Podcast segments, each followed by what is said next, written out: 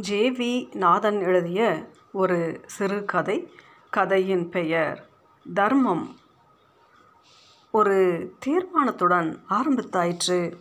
இன்று ஐந்தாவது நாள். தலையிலிருந்து கால்கள் வரை கருப்பு நிற புர்கா உடை அணிந்து ஆஸ்மி காட்சியளித்தால் அருகில் மூன்று இளம் பெண்கள் அவளுக்கு உதவி செய்து கொண்டிருந்தார்கள். இந்த ஏழை ஜனங்கள் மறுபடியும் வேலைக்கு போய் சம்பாதிக்க ஆரம்பிக்கும் வரை இவர்களுக்கு உதவுவதற்காக வேண்டிய சக்தியை அல்லாஹ் எனக்கு அளிப்பானாக என்று மனதில் துவா சொல்லியபடி விளங்கியம்மன் கோயிலை ஒட்டிய திடலில் நின்றாள் ஆஸ்மி. திடலுக்கு சற்று தொலைவில் ஒரு குறுகிய சந்து. அங்கு பாதையின் இருபுறமும் கீற்று குடிசைகள். கட்டிடம் கட்டும் சித்தாள் வேலைக்கு செல்பவர்கள் பஸ் நிலையம் ரயில்வே ஸ்டேஷன்களில் மூட்டை தூக்கும் கூலி வேலை பார்ப்பவர்கள் என தினமும் சம்பாதித்து கொண்டு வரும் பணத்தில் இரவில் சோறு பொங்கும் ஏழை குடும்பங்களை அங்கு வசித்தார்கள். கொரோனா ஊரடங்கு அவர்களின் வயிற்றில் அடித்தது. வேலை இல்லை. அவர்களை நம்பி கடன் கொடுப்பாரும் இல்லை. அருகாமையில் இருந்த காட்டுபாபா தெருவில் வசித்த ஆஸ்மி இந்த நிலைமையை அறிந்து மனம் நொந்தால் அந்த குடிசைகளில் வாழும் சுமார் முந்நூறு பேருக்கு தினமும் மதியம் ஒரு வேளையாவது வயிறார உணவு வழங்குவதை தான் ஏன் செய்யக்கூடாது என நினைத்தாள். செயலில் இறங்கினாள் ஆஸ்மி. பக்கத்தில் சைக்கிள் ரிக்ஷா மாதிரியான ஒரு திறந்த வண்டி. பெரிய அலுமினிய தேக்சாக்களில் ஆவி பறக்கும் உணவு. ஒரு நாள் வெஜ் பிரியாணி. இன்னொரு நாள் காய்கறிகள் போட்டு சாம்பார் சாதம். அடுத்த நாள் புளி சாதமும் தயிர் சாதமும் என்று பாக்கு மட்டை தட்டில் நிறைவாக போட்டு இளம் வயது பெண்கள் சிலர் கொடுக்க அதை இரு கைகளாலும் ஏந்தி மூன்று அடி இடைவெளி விட்டு நின்று அவள் அருகில் வரும் ஏழை மக்களுக்கு பணிவோடு வழங்கி வந்தாள் ஆஸ்மி. வந்தவர்களில் எவராவது முகக்கவசம் அணியவில்லை என்றால் ஆஸ்மியின் உதவிக்கு அங்கு நிற்கும் பெண்கள் இருப்பு வைத்திருக்கும் ஏராள முகக்கவசங்களில் ஒன்றை அவருக்கு இலவசமாக வழங்கி மாஸ்க் போடாமல் வெளியில் நடமாடக்கூடாதய்யா தெரியுமில்ல என்று அன்புடன் கூறுவார்கள். கையில் சேமிப்பாக இருந்த பணத்தில் இதுவரை உணவு வழங்கியாயிற்று. நாளைக்கு என்ன செய்வது? மனசில் கவலை லேசான வழியாய் வந்து உட்கார்ந்தது. உதவியாளர்கள் கொடுத்த உணவு தட்டை வாங்கி கியூ வரிசையில் இடைவெளி விட்டு நின்று நகர்ந்து நகர்ந்து வந்து கைகூப்பி அவளை வணங்கி வாயார வாழ்த்தியவர்களுக்கு இயந்திரம் போல் ஆஸ்மி கொடுத்தால் மகிழ்ச்சியோடு உணவு தட்டை வாங்கி நகர்ந்தார்கள் குடிசைவாசிகள். நாளை உணவு வழங்கும் செலவுக்கு பணம் இல்லை என்றாலும் அல்லாஹ் கைவிட மாட்டார். நிச்சயம் உதவுவார். இந்த இருட்டு காலம் முடியும் வரை என் உயிரை கொடுத்தாவது இந்த ஏழை மக்களுக்கு நான் அவர்களின் பசியை போக்குவது நிச்சயம் என்று மனதில் நியத் செய்து கொண்டாள் ஆஸ்மி. காட்டுப்பாவா தெருமுனையில் ஆஸ்மியின் வீட்டை ஒட்டியிருந்த ஆரம்ப பள்ளிக்கூட வளாகத்தில் நசீம்பாய் சிலம்பப் பள்ளி நடத்தி வந்தார். மாவட்டத்திலேயே சிலம்பம் சுழற்றுவதில் நசீம்பாய்க்கு இணை சொல்ல யாருமில்லை என்று எல்லோருக்கும் தெரியும். அம்மன் கோயில் திருவிழாக்களில் சிறப்பு என்று வான வேடிக்கைகள் சிலம்பு சண்டை போட்டிகள் என்று அமர்க்களப்படும். நசீம்பாயும் அவருடைய சீடர்களும் வருகிறார்கள் என்றால் நல்லூர் பெருமணம் கிராமத்து முத்து கோஷ்டியினரும் வருவார்கள். ஊர்கோடி பிள்ளையார் கோயிலில் தொடங்கி தில்லையம்மன் கோயில் வரை சுமார் நூறு அடி தூரத்துக்கு ஒரு முறை நின்று இரு கோஷ்டிகளும் ஜதை போட்டு மோதுவார்கள். நசீம்பாய் ஆளுயர கம்புகள் இரண்டின் முனையில் துணி சுற்றி எண்ணெய் ஊற்றி தீ வைத்து இரட்டை கம்பை சுழற்றினார் என்றால் எங்கும் தீஜ்வாலை சுழன்று பிரமிக்க வைக்கும். திறந்த வாய் மூடாமல் கூட்டம் பார்த்து ரசிக்கும். அதே மாதிரி சிலம்ப விளையாட்டில் குறவஞ்சி என்ற வகை ஆட்டத்தில் எதிராளியை துண்டை காணோம் துணியைக் காணோம் என்று ஓட விடுவதில் நசீம்பாய் பேர் பெற்றவர். பகலில் அவர் தன் வெற்றிலை கொடுக்கால் விவசாய வேலைகளை கவனிக்க வயலுக்கு சென்று விடுவார். வீராணம் ஏரியின் கிளையான ராஜன் வாய்க்காலில் பிரிந்து அந்த ஊர் வழியே ஓடும் பாசிமத்தான் ஓடையை ஒட்டி அவருடைய ஒன்றைக்காணி கொடுக்கால் இருந்தது. நல்ல வருமானம். நல்ல இடத்தில் மகள் ஆஸ்மியை திருமணம் செய்து கொடுத்தார் நசீம்பாய்.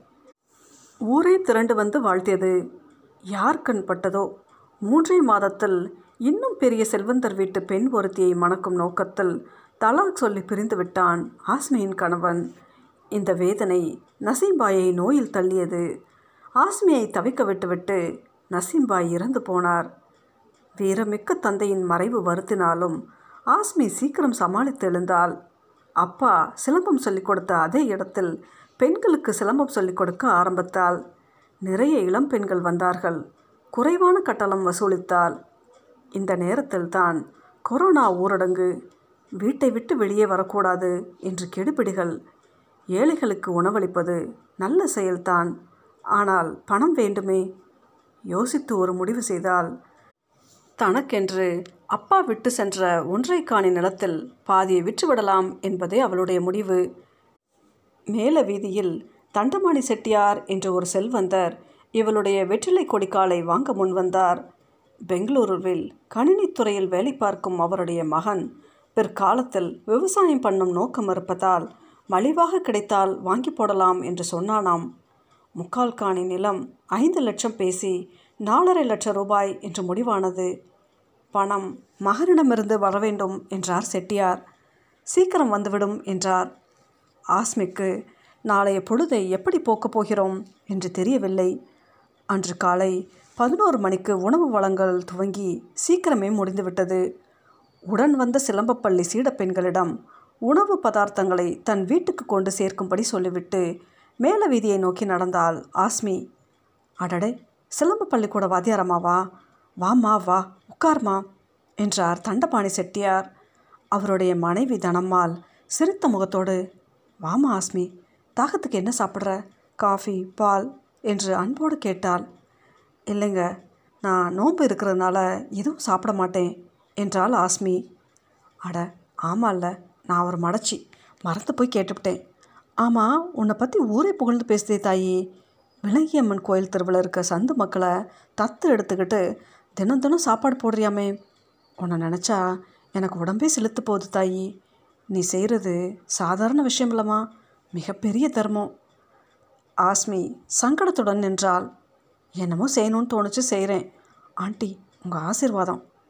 அது என்ன ஆஸ்மி சாதாரணமாக சொல்லிவிட்ட? எவ்வளோ பணம் இருக்கிறவங்க செஞ்சிடுறாங்க. அஞ்சு ரூபா கொடுத்துட்டு போஸ்டர் அடித்து ஒட்டுறானுங்க. நீ செய்கிறது தாமா உண்மையான தர்மம். பசிச்ச வயிறுக்கு சோறு போடுறவங்க மனுஷங்க இல்லை ஆஸ்மி. அவங்க தான் தெய்வம்.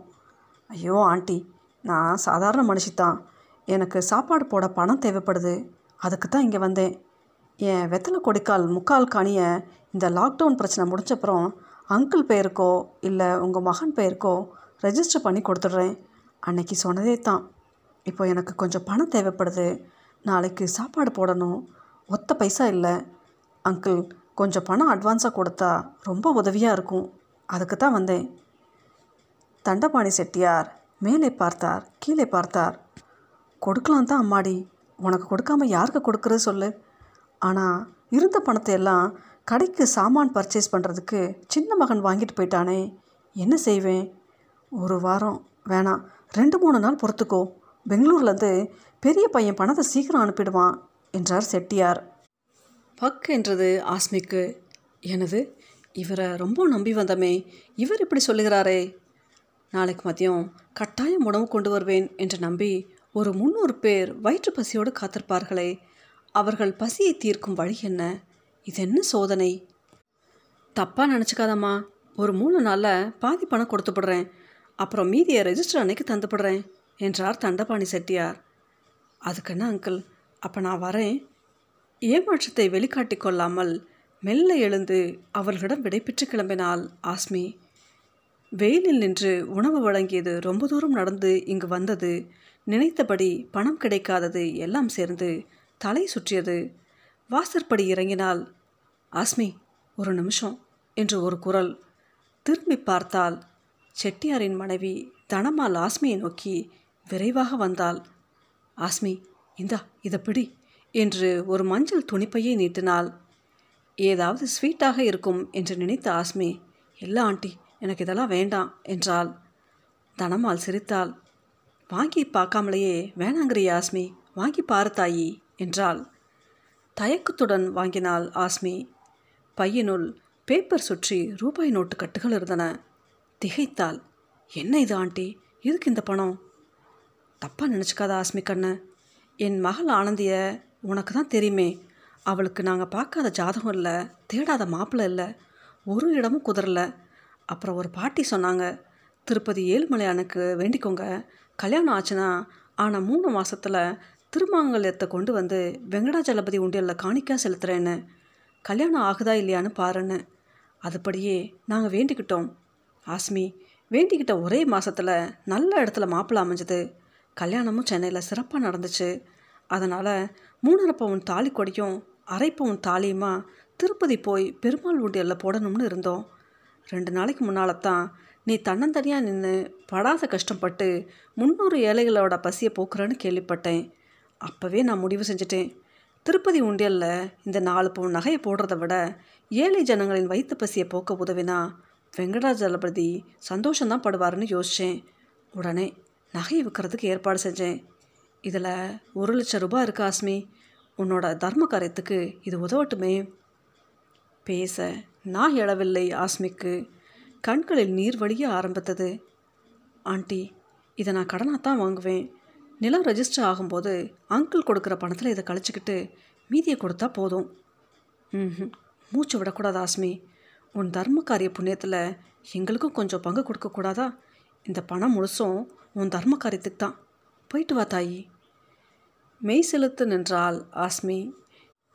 இரு கைகளையும் வானை நோக்கி உயர்த்தி அல்ஹதுமுல்லா என்று தம் மன நிறைவை நன்றியோடு சொன்னாள்.